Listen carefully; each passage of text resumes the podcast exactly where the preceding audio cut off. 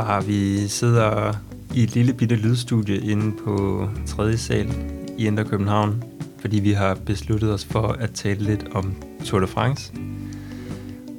Og normalt, når vi er sammen, så er det ikke, fordi vi taler helt vildt i munden på hinanden. Det er faktisk ikke altid, jeg helt ved, hvad jeg skal sige, men øh, det lover jo helt vildt godt for en podcast. Men hvorfor har, hvorfor har du lyst til, at vi... For det var jo lidt, det var jo lidt din idé. Øh, hvorfor har du lyst til at stadig at analysere på cykelløb? Det er to forskellige spørgsmål jo.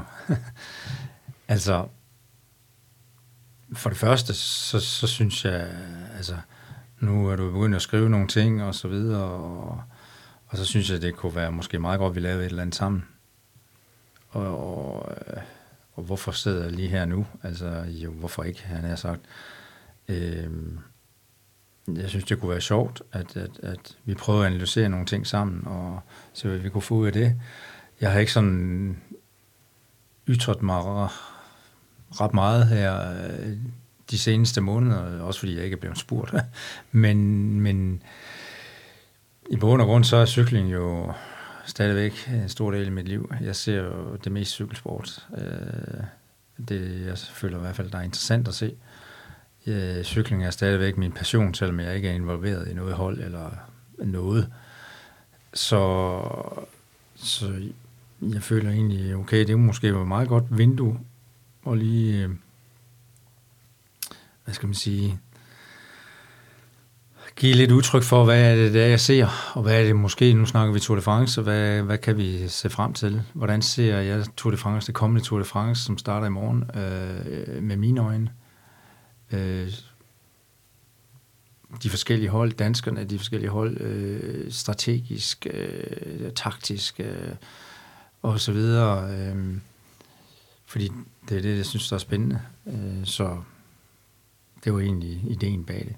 Jeg har ikke lavet en aftale med nogen om at, at udtrykke mig om, hvad jeg ser øh, på skærmen øh, i de næste tre uger. Øh, så kunne det måske være meget sjovt lige at prøve at starte her. Ja.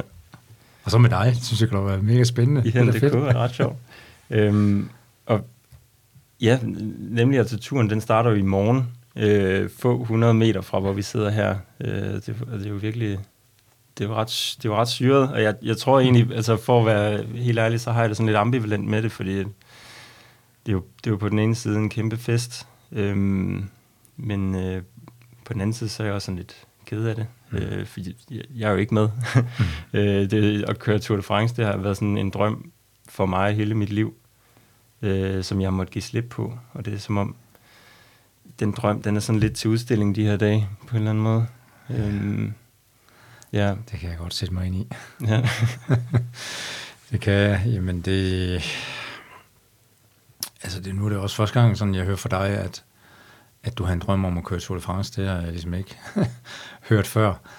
Øh, fedt. Og så ufedt, at, at det ikke kunne lykkes for dig, det, det synes jeg, det, det er jo super ærgerligt. Øh, det ville have været en, hmm, en drøm for mig også jo. Men, men jeg, ja, jeg forstår hvad du, hvad du siger. Øh, og det er jo også, for mig er det jo også ambivalent at sidde her og lave en podcast, der skal tale om Tour de France, øh, når jeg i princippet ikke er en del af det. Altså. Så.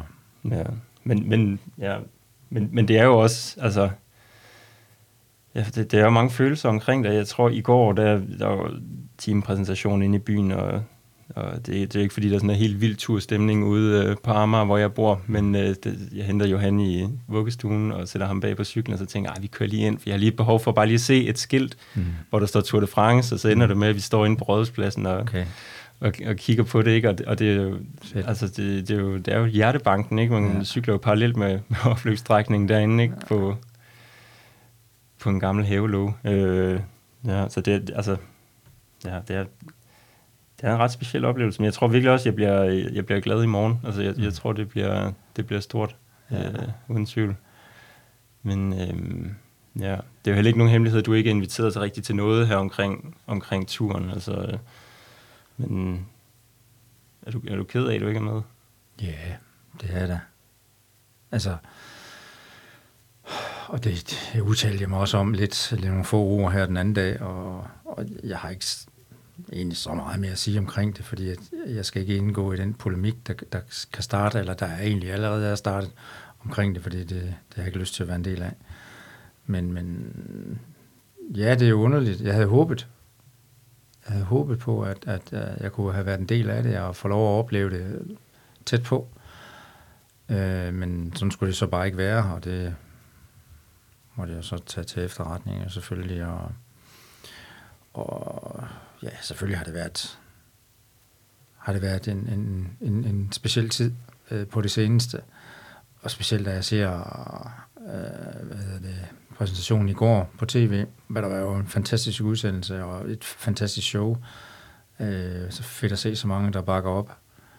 Øh, men det var en speciel oplevelse for mig. Øh, det var, det var hård.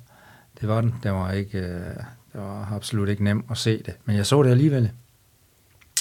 Jeg sad på, på min havetraktor øh, inden øh, der sidst på eftermiddagen, jeg tænkte, okay, og lige om lidt, så starter så er der der øh, holdpræsentation. Øh, jeg tænkte, skal jeg slå græs, eller skal jeg se det der præsentation? Og jeg var sådan lidt, mm, og så valgte jeg så at se præsentationen, ikke? Og, og, og godt nok, selvom, og det var fint, fordi det var en, en stor oplevelse at se det, selvom det var en svær oplevelse, synes jeg, for mig. Øh, men øh, ja, sådan er livet. Altså nu skal jeg jo være lidt med, fordi at allerede for, for lang tid siden har jeg lavet nogle, nogle aftaler med, med Bygma og med Skoda, om at jeg skulle øh, øh, tale lidt til deres gæster, de har med på, på de forskellige etapper.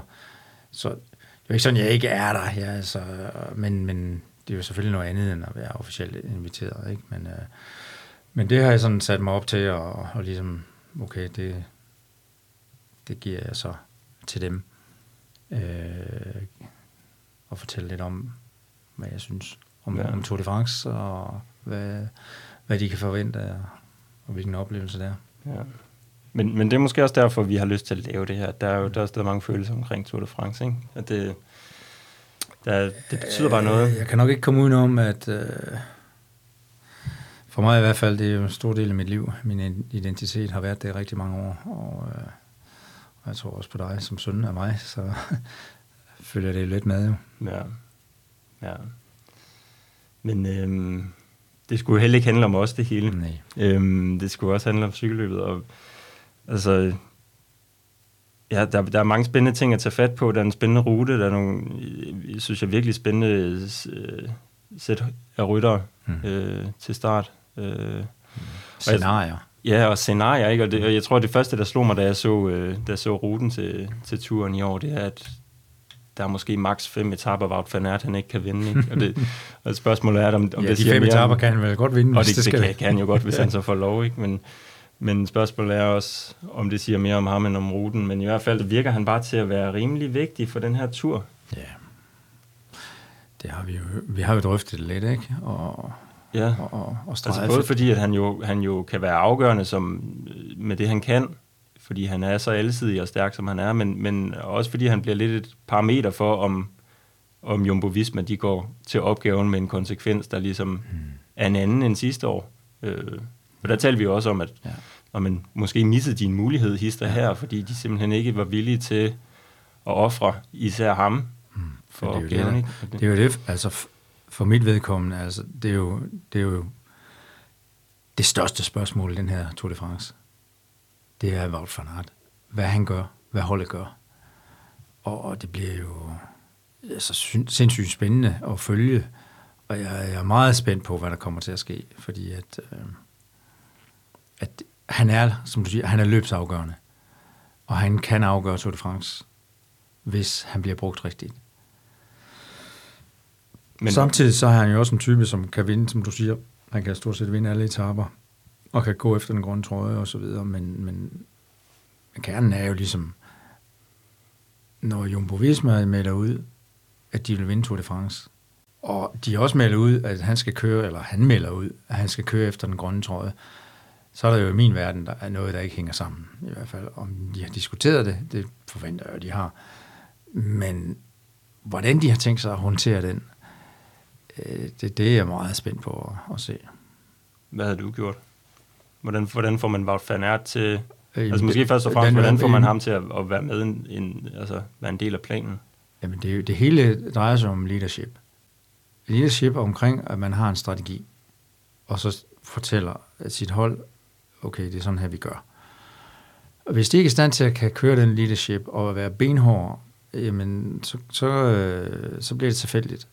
Og så går, kan det gå ind i kaos. Altså, det er jo et spørgsmål om, når de melder ud, at de vil vinde Tour de France, om de så mener det seriøst. Fordi hvis de siger samtidig, at han skal køre efter den grønne trøje, så tror jeg ikke på, at de mener det seriøst.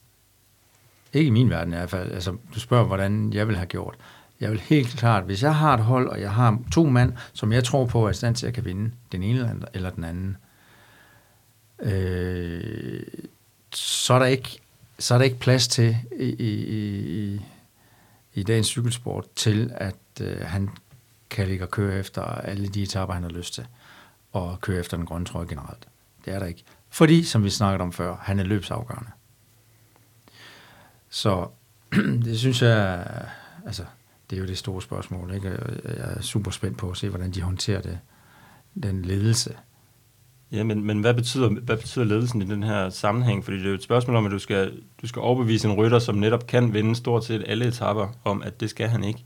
Hvordan, Hvordan, hvordan, de, aftaler, Altså, de aftaler skal være på plads inden. ja, ja, men du kan, du kan jo fint lægge en plan og, og sige, at det er den her strategi, der skal til for at vinde Tour de France. Men hvordan får du ham motiveret for at være en del af det, når han kan så meget andet? Er du med, eller er du ikke med? Altså, det er jo, det er jo holdet, der bestemmer. Men Det har de jo ikke råd til. Altså, så hvis han smutter, for, fordi han ikke får lov til at køre sin chance, altså, så, Men så går de på kompromis i forhold til at vinde Tour de France. Og de, og de, øh, de aftaler, de skal ligge på plads.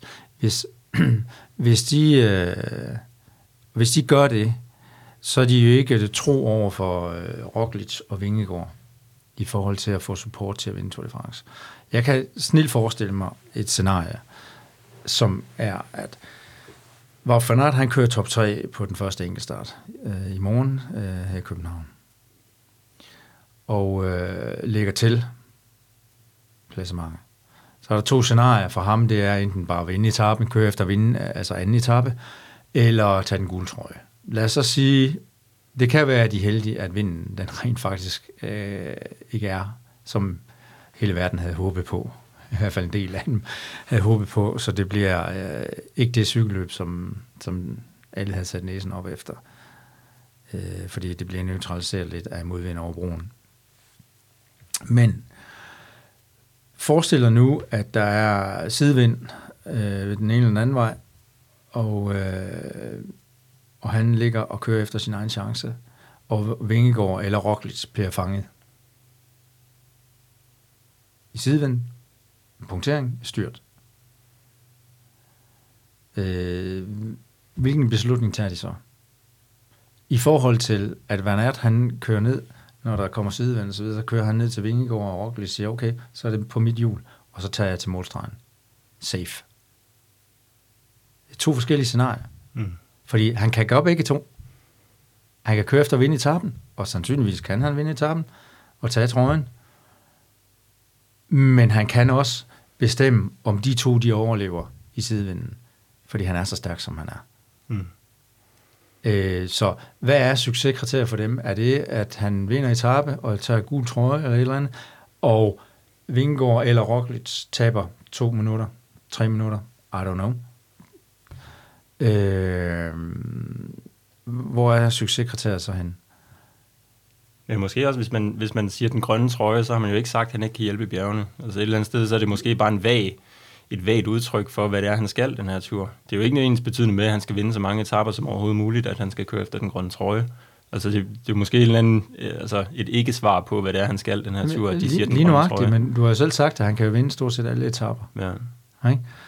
Og, og der er nogen, der er mere vigtige. Strategisk i forhold til klassement end andre. Det er anden etape. Er, er super vigtig. Det er brostenetappen på, er det Femte. femte, sjette etape deromkring, ikke? Øh, hvor han kan gøre en kæmpe forskel for Roglic og Vingegaard. På alle parametre. Hvis han sidder fremme med dem, og, og der er hul ned til en Pogacar øh, på begge etaper, ikke? Øh, så kan han jo gøre en forskel og hjælpe dem til at tage vigtige øh, sekunder og minutter ned til en Pogacar. Mm. Eller hvis de har uheld, så sidder han der og kan hjælpe dem. Men altså, hvad med, hvad med, når vi kommer længere hen i løbet? Altså, for jeg er med på hele første del af løbet, der handler det meget om at være i defensiven. Undgå problemerne. Det er ren overlevelse for, ja. for en, en, en, specielt en Vingegård, vil jeg sige. Ja. Roglic, tror jeg, er, stærkere på de her flade sidevindsetaper, brosten, end Vingegård han er. Så, så øh, og, og når vi kommer til bjergene, tror jeg personligt på, at Vingegård er stærkere end Roglic. I tre ugers etabeløb tror jeg, han er stærkere i den sidste uge. Øh, men hvis, hvis de ikke får hjulpet ham, Vingegaard, øh, i den første uge, øh, så, øh, så kan han jo være kørt ud af klassementet, og rimelig nemt her også. Fanat, hvis vi så tager efter den første uge, ikke, er han jo stadigvæk løbsafgørende. Fordi at han kan jo sendes ud på hver en etape, også de hårde bjergetapper, ud som forpost, og når de så angriber på skift eller et eller andet bagved, så kan han jo øh, sidde derude og vente og gøre en kæmpe forskel. Som han kunne have gjort sidste år, da han sidder ude alene, godt nok alene er klar til etappesejren på øh, den der Mont Ventoux-etappe, som han vinder. Flot. Respekt for det. Men Vingegaard sætter øh, Pogacar opad. Og øh, bliver så hentet på nedkørslen. Men hvis, hvis øh, Fanart havde ventet på, på toppen af Mont Ventoux på Vingegård, så har han kørt halvanden minut fra øh, Pogacar. Kæmpe forskel. Og kommer lige pludselig lidt mere ind i kampen. Og det er jo prioriteringer. Og der er nedprioriteret i Vingegård sidste år, der er ingen tvivl om. Mm. Jamen, sige, stopper man en mand, der sidder alene ude foran med skille minutter, sådan, men det kommer ned på, om man vil vinde, forsøge at vinde. Er man der for at forsøge at vinde Tour de France, eller er man der for at køre for en etappesejr? Ja. Men hvis vi så lige, hvis vi lige forlader Wout van Aert lidt og kigger lidt mere på ruten, så er den jo, altså der, der er virkelig mange hårde etapper. Der er ikke ret mange nemme etapper. Hvis de kører bare nogenlunde lige så aggressivt, som de gjorde i Giroen, så, så bliver det rigtig hårdt Tour de France. Mm. Der er øh, i mine øjne lige pludselig ikke så stort et spænd mellem de allerbedste og dem, der ligger lige under, og der er lige pludselig rigtig mange rigtig stærke ryttere, der kan finde på at gå i udbrud. Mm-hmm. Øh, også til, til klassementet i en, i en bredere forstand, øh, er, der, er der rigtig mange, de simpelthen bare ikke kan lade køre, i mine øjne. Mm-hmm. Hvis det hele det bliver mm-hmm. fuldstændig indianerkørsel de ja. første to timer hver dag, hvor der er, hvor der er små stigninger, så, så der, der er ikke mange dage, man kan slappe af som klassementsmand. Du skal virkelig Absolut holde dig til. Plus, plus at altså sidder der, der, der vil sidde to-tre hold, som ligger og kører efter hinanden. Ikke? Det er Bogotars hold, øh, UAE og, og Jumbo Visma, og så Ineos. Det er ligesom dem, der man siger, okay, de kommer til at forholdsvis styre Tour de France, går jeg ud, må man gå ud fra. Mm. Og så er der alle de andre, som man egentlig skal ligge og holde øje med også, fordi at de kan altså også godt køre på cykel, og du skal ikke give dem for mange minutter. Øh, så så det, det bliver jo interessant at følge også. Mm. Men, men spørgsmålet er jo måske om, altså, om, om vi kan forvente, at mange af dem, som jo faktisk har reel mulighed for at køre sig rigtig langt ind i klassementet og lave ravage i den, om hvis løbet udvikler sig til at blive rigtig hårdt, om de så bare ender med at sidde og vente på, at de andre laver fejl. Ikke? Altså, hvis du er en fuglsang for eksempel, hvis, hvis, hvis løbet bliver kørt sindssygt hårdt, vil du så ikke bare måske hellere holde dig til, selvom man jo lige nu kunne sidde og tænke, man skal bare køre aggressivt, ikke? Altså, at der kunne opstå mange muligheder, ikke? Men, men jo, men, men det er jo sådan nogle chancer, man må, man må tage undervejs. Og, øh, og det er jo sådan lige måske for nogle af dem, der ligger lige efter podikandidaterne, ikke? Øh, top 10 kandidater, at det er jo sådan noget, de skal lige ligge og holde øje med. Okay, hvordan bliver der kørt i feltet? Hvordan kører de store hold? Kører de meget på hinanden, eller, er der, eller kører de bare skal man sige, kontrollerende? På et tidspunkt, så er der jo mange, der gerne vil i udbrud, og, der, og så gælder det om, at man er på vagt de dage, hvor at der kører 20 mand. plus minus 20 mand. Øh, det er jo der, at der virkelig kan laves ravage. Plus, at det er jo der, man skal være strategisk med sit hold og sende forposter ud, så du har nogen, der, der kan simpelthen øh, hjælpe dine ryttere. Øh, det bliver alt afgørende. Mm. På et tidspunkt må de jo også, er de jo nødt til rent strategisk, og, og, og altså nogle af dem er nødt til at angribe, fordi nogle af dem kommer til at være bagud på tid, på grund af enkeltstart, på grund af mm, andre ting og sager, styrt og så videre. Øh, sidevind, øh, brosten. Så der er jo nogen, hvis de, hvis de vil vinde, så er de nødt til at køre aggressivt. Øh, men, men hvis du ikke er i stand til at bruge dit hold, når du kører aggressivt, så bliver det fornemt at neutralisere. Hvad vil du gøre, hvis du var i Neos i den her situation? De, de har jo faktisk også meldt ud, at det er slut med at køre, køre deres, gamle, deres gamle stil. Øh, og de har, de har et eller andet sted intet at tabe i den her Giro, eller undskyld, i den her tur.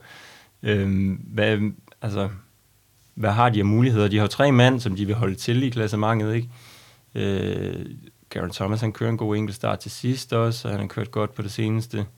Kan de, gøre, altså, kan de, kan de gøre en reel forskel for, hvem der vinder turen? Fordi i bund og grund, så er det jo sjældent, at det ikke er den stærkeste, den stærkeste mand, der vinder Tour de France, ikke? mindre der er styrt og så, så videre. Men, men, men, men, men du skal jo typisk om. have den, der, der kan køre stærkest på den sidste stigning.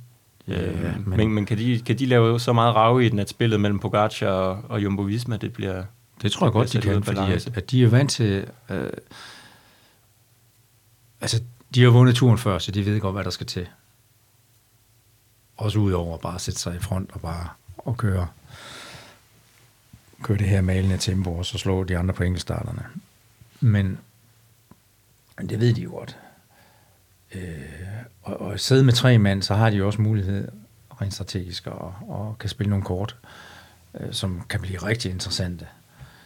Øhm, fordi at Pogacar er jo han er jo nødt til ikke bare at holde øje med Jumbo, to fra Jumbo Visma, men også tre fra Ineos. Og så må man for, formode, at nogle af de andre de holder øje med de andre. Ikke? Men, men Jumbo Visma, tror jeg, kører meget på Pogacar, og ikke så meget på Ineos. Så øh, det bliver interessant at se, hvilket slag, der bliver slået i, i, altså i bjergene, fordi altså, strategisk der er det jo bjergene, det skal, det skal, det skal afgøres, vil jeg sige.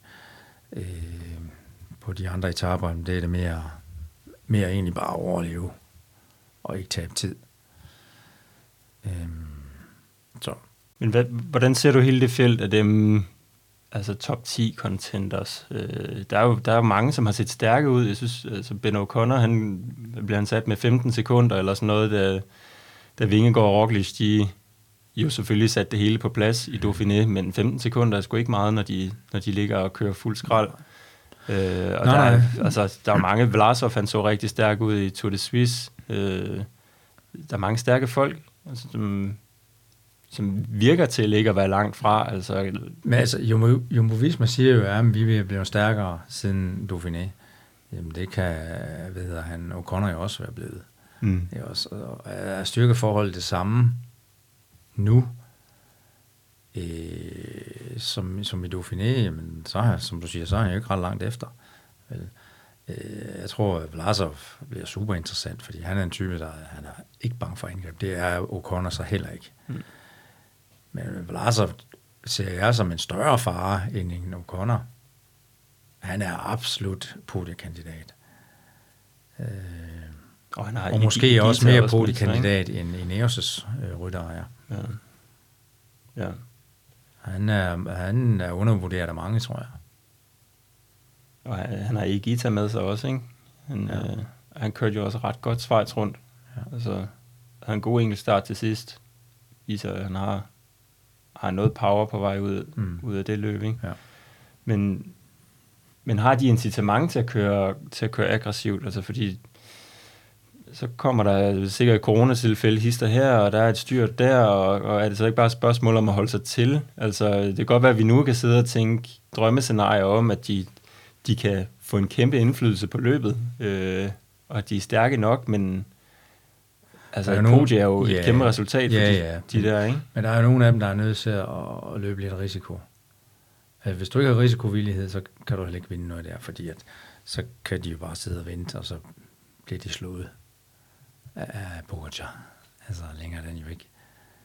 Men selvfølgelig, Ineos har jo, øh, altså som du siger, de ved, hvordan man vinder Tour de France, og så har ret god erfaring med at køre de her Grand Tours og få det bedste ud af det. Men hvad kan de andre hold, altså Bora og Agilus, har de, har de det, der jeg skal synes, til de skal være bedre. at støtte dem? Ja, men de skal være bedre til at bruge deres hold. Og sende dem ud, sende de rigtige ud. Og sende dem ud de rigtige dage. Øh, det, det vil være afgørende for dem, for at, at de kan... Altså, jeg synes hvis du lægger mærke til Sion for eksempel, med, med, med Bora Hansgrohe, som, som jo ender op med at vinde den. Og det var først den sidste dag, det lykkedes for dem. Men der havde de jo mange dage, vi talte om det på det tidspunkt, ikke? der havde de jo mange dage, hvor de sendte folk ud. Øh, men, men de gjorde ikke noget ved det. De brugte dem ikke. Mm. Om, fordi de ikke havde benene eller ikke ture. Øh, det er jo altså, det er jo en blanding af risikovillighed og så, øh, altså selvfølgelig gode ben og risikovillighed og, og så også kreativitet. Øh, det, når jeg sidder og, og ser cykelløb og analyserer det og så videre, så ser jeg på mange, mange hold manglende kreativitet. Ikke være bange for at, at, at prøve nogle ting af, og at bruge dit team. Det er jo det, der er kunsten. Fordi øh, alt for, tit, alt for mange cykelløb, der ser du, at de ikke er kreative nok til at bruge hele holdet. Så, og det er, jo, det er jo noget, du starter i din, din forberedelse som sportsdirektør, ikke? At den måde, du lægger taktikken, strategien på, øh, og involverer alle i det. Det glemmer de nogle gange. Involver hele holdet. Ikke kun rytterne, men også staff i hele processen. Fordi det løfter alle. Men der kan man så sige, at altså, flere holdene, de har jo udtaget deres, deres endelige trup for få timer siden. Ikke? Det er jo Altså, ligegyldigt. Det er jo det- ligegyldigt. Det er noget, du skal gøre dag, fra dag til dag, det jeg snakker om her. Okay. Du kan have, altså, når du, når du har, før Tour de France, så har jeg altid haft et, et billede af, okay, hvordan ser mit hold ud?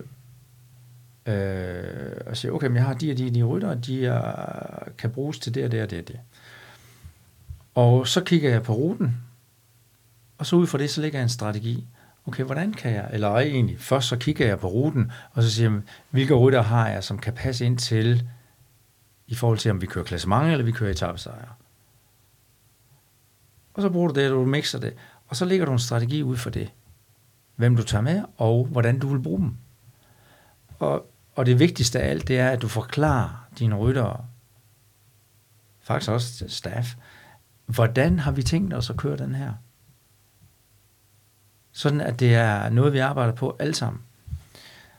Og, øh, og så skal der jo altid være plads til at kan justere undervejs. Men kreativitet er for mig noget af det vigtigste, øh, som er med til at, at skabe øh, noget at køre for som et hold. Øh, og, og ligesom også kunne involvere dem i processen, sådan at de føler, at de er med til at skabe det her. Fordi at så kan du altså flytte bjerge nogle gange med dit hold.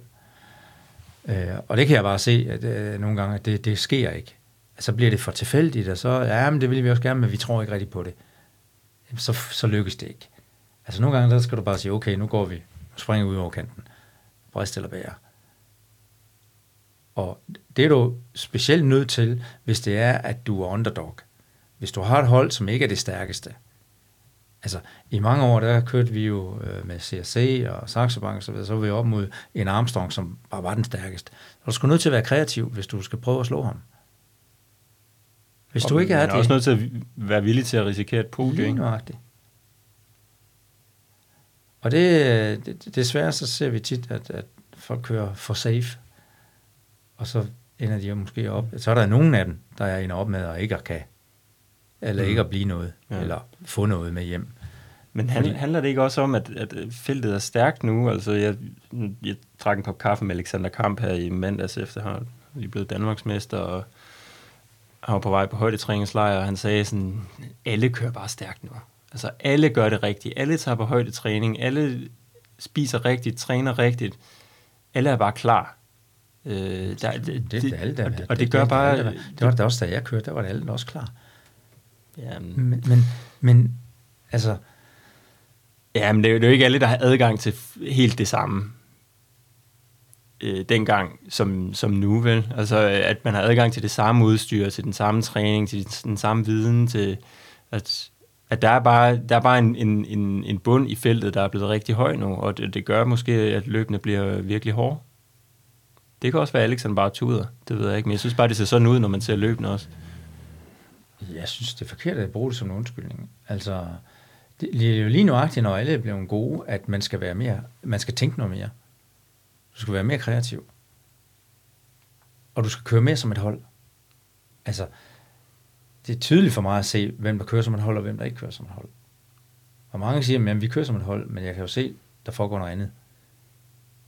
Det er virkelig at ofre sig for sit hold. Er alle klar over, hvad det virkelig vil sige? Hvad betyder det egentlig at, at, at være øh, teamplayer i, den- i den yderste instans? Det, øh, det er jeg ikke sikker på, at der foregår alle steder. Jeg mener bare, hvis der er 100 mand hver dag, der er stærke nok til at gå i udbrud, og ruten den er hård, og der går to timer før udbruddet kommer afsted hver dag, det, det bliver en sejtrækker af et Jo. cykelløb, ikke? Jo, Og jo, tager men det så, må du, så må du jo også være strategisk med dit hold og sige, okay, er det i dag, vi skal forsøge at gå med i udbrud, eller skal vi lige vente to timer? Og så lade de andre køre, køre, køre hånden af sig, og så efter to timer, så går vi. Er udbruddet kørt inden? Okay, that's it. Det er jo sådan noget, man skal vurdere fra dag til dag og sige, nogle dage, men der gør vi sådan med de her, og nogle andre, nogle andre dage, der gør vi så noget, noget andet med nogle andre. Øh, og ikke bare forsøge at gøre det samme hver dag, fordi hvis du sender dit hold ud og siger, at vi skal udbryde hver dag, ikke? og de bruger de første to øh, timer hver eneste dag på at køre sig i hegnet, så rammer de måske ikke så mange udbrud. Eller når de så når dem, jamen så er de kørt, så er de slidt. Og så kan de ikke gøre noget udbrud alligevel. Altså, der er man jo også, altså, det, er, det er jo gratis at tænke sig om, jo. Ja. Hvad hedder det? Øhm, jeg synes måske også lige, vi skulle runde øh, nogle af, nogle af de, de danske ryttere, fordi der er, der er nogle ret interessante elementer der også. Ikke? Øhm, Der er, jo- der er sådan naturligvis en masse P. og så en Askren, som er, som er rigtig klar til i morgen. Øh, måske Askren har haft det styrt. Øh, det skal selvfølgelig også lige sige, at Wout van Aert, han har jo også sagt, at han har, han har ondt i sit knæ. Øh, så det kan jo være alt det, vi har snakket om, det, det kan hældes ud i, i skraldespanden, men, men, øh, men danskerne har jo ret gode muligheder, og det betyder meget for dem at være her, ikke? Og det, hvad tror du, der er af muligheder for dem? Øh, Der er jo ikke nogen af dem, om de har haft et styrt, eller har, har haft et problem med knæ, eller et eller andet. De stiller jo ikke til start, hvis de ikke er okay. Det kan godt ske, at de ikke er 100%. Jeg tror, Van Van Aert, han er 100%. Det kan godt ske, at Askren ikke er 100%. Men det er jo ikke ens betydende med, at i morgen han ikke kører 100%. Mm. Altså, han ikke giver den en ekstra tand, fordi jeg, det er i København, det er hjemmebane i Danmark, og, og, så videre. Øh, og der kan også ske, at han mangler de sidste 10-15 sekunder på 13 km en, en askren, men, men det bør være nok til at køre måske top 10-20 stykker. Ikke? Altså, Mm. Der er mange, der kører stærkt i morgen. ja. Ikke? Der er jo ikke kun en Mads P. og en Van Aert, jo. Nej. og en Garner. Vel, der er jo mange, der kommer til at køre rigtig stærkt. Øh, men danskerne har jo en ekstra motivation. Det, det er jo en faktor i sig selv. Ikke også? Øh, selvfølgelig er det hele også blevet talt op, og, og øh, nu hørte jeg Mads P. i går fortælle om, at ja, han er selvfølgelig også lidt selv skyldig øh, fordi han har selv talt op, fordi han har gået og sagt, at han vil have den gule trøje i Danmark. Og det synes jeg så er okay, altså, og som han sagde, man skal have lov til at drømme, og det skal han absolut. Øh, alt andet vil da være kedeligt og, og ærgerligt. Så, men, men jeg tror da, han er nok vores, alt afhængig af, hvor god Askren er i morgen, så er han nok, Mads P. nok det bedste bud på, på et topresultat i morgen. Øh, normale omstændigheder, så vil jeg nok sige, at Askren kører nok den bedste enkeltstart af danskerne. Men det er jo også kun 13 km. Han har måske været bedre på en 30 km enkeltstart. Men whatever, der ligger nok øh, fint til, til, øh, til Mads P. Men specielt anden etape øh, ligger jo rigtig godt til Mads P., og han er jo topmotiveret. Og jeg tror ikke, der er så meget, der kører, uden han er med. Øh, ingen tvivl om det. Men at alt afhængig af, hvordan det udvikler sig, så skal han jo trods alt stadigvæk slå en Fanert, og en, måske en Fabio Jacobsen, en Grunevæggen, øh, etc. Ja, også. Ja. Der er jo ikke kun danskerne, der gerne vil vinde. Der er, er hele cykelfelt, der gerne vil vinde. Mm. Men måske også, altså de to, de, det, det giver måske lidt sig selv, hvad det er, der skal til, og det er jo gætterier, om de vinder eller ej, men øh, jeg synes altid, at Fuglsang er interessant, fordi ja, man kigger på ham og tænker, at han har mange muligheder, og det er ikke altid, at, mm. at det hele det indfries, vel, men, no. men øh, han virker til at være rimelig klar. Øh, han kan køre relativt ugeneret, øh, officielt efter etappesejre, men jeg synes også, man kan fornemme mellem linjerne, at, at han ikke ser nogen grund til at melde sig ud af klassementet. Så altså, hvad ville du gøre, hvis du, hvis du havde ham? Jamen altså, jeg har altid været stor fan af Jakob, øh, og jeg synes, han har været undervurderet. Altså, han har absolut været vores bedste etabløbsrytter, og også ja, indlandsrytter for den sags skyld længe øh, i de sidste 10 år. Øh, kæmpe talent, og nogle gange ikke fået, fået nok ud af det, men lad det nu være, men altså, ja, når du bliver tre i, i Schweiz rundt, lige inden Tour de France, så ser jeg ikke nogen grund til ikke at have et øje på klassementet jeg ved godt, Schweiz rundt det er en uge, og Tour de France det er, det er tre uger, og den sidste uge i turen, den kommer jeg også til at gøre forskellen for mange. Øh, skiller ligesom forne fra bukkene.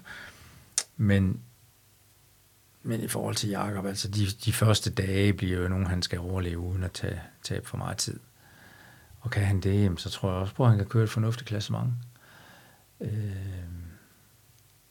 ja, jeg vil gerne se Jakob køre en lille smule mere taktisk. Rigtigt. Jeg synes, han, øh, han, han laver nogle fejl en gang imellem.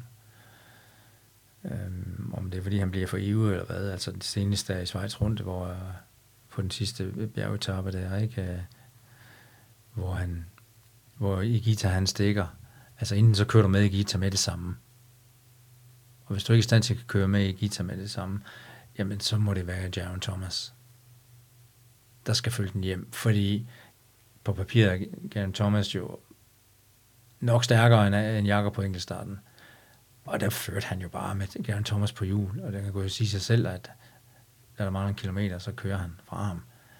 Men bruger han ikke generelt for mange kræfter, når han er godt kørende? Absolut. Jacob? Altså, jeg synes altid, han er travlt med at vise, hvor, hvor stærk han er, ja. øh, og det, det, det kommer til at bide ham i halen nogle gange. Ikke?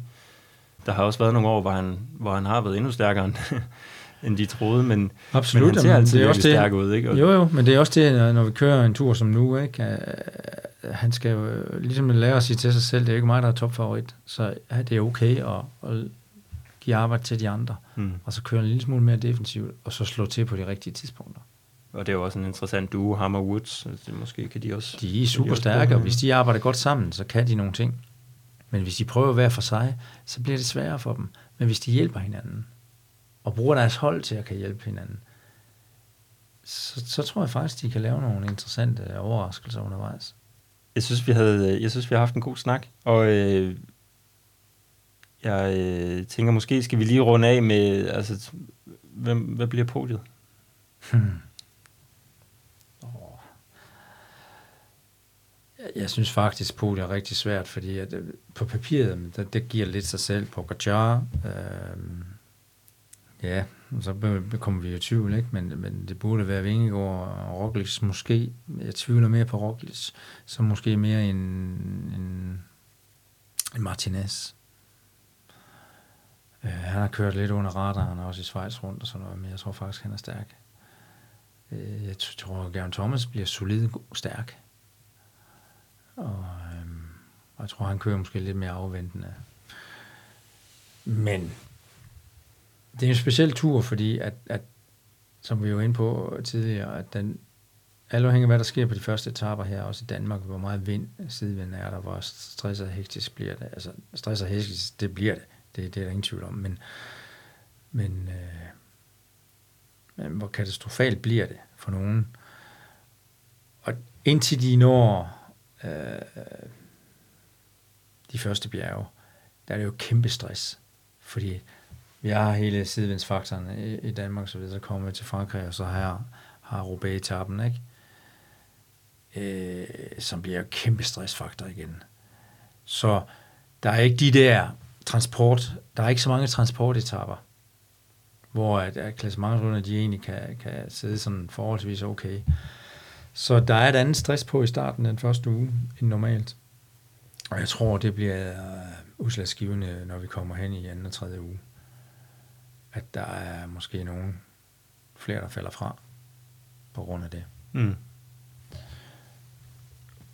Og øh, der er jo de her top podiekandidater, ikke? og så ligger der jo en, en stor gruppe, som, som vi også var inde på, lige efter af outsider, som, som de ikke bare kan, kan give slip på. Så altså, øh, der bliver mange ting at skrive med. Ja, og vi har jo slet ikke, vi har slet ikke snakket om Pogacar. Vi har måske sagt hans navn to gange, men øh, der, der bliver nok også snakket rigeligt om Pogacar her de næste par uger. Men det kan måske blive en anden god gang. Jeg synes, vi skal runde af her. Øhm, håber, I, uh, håber, I har kunne lide at lytte med. Og så kan det være, at vi, vi lyttes ved. Tak for nu.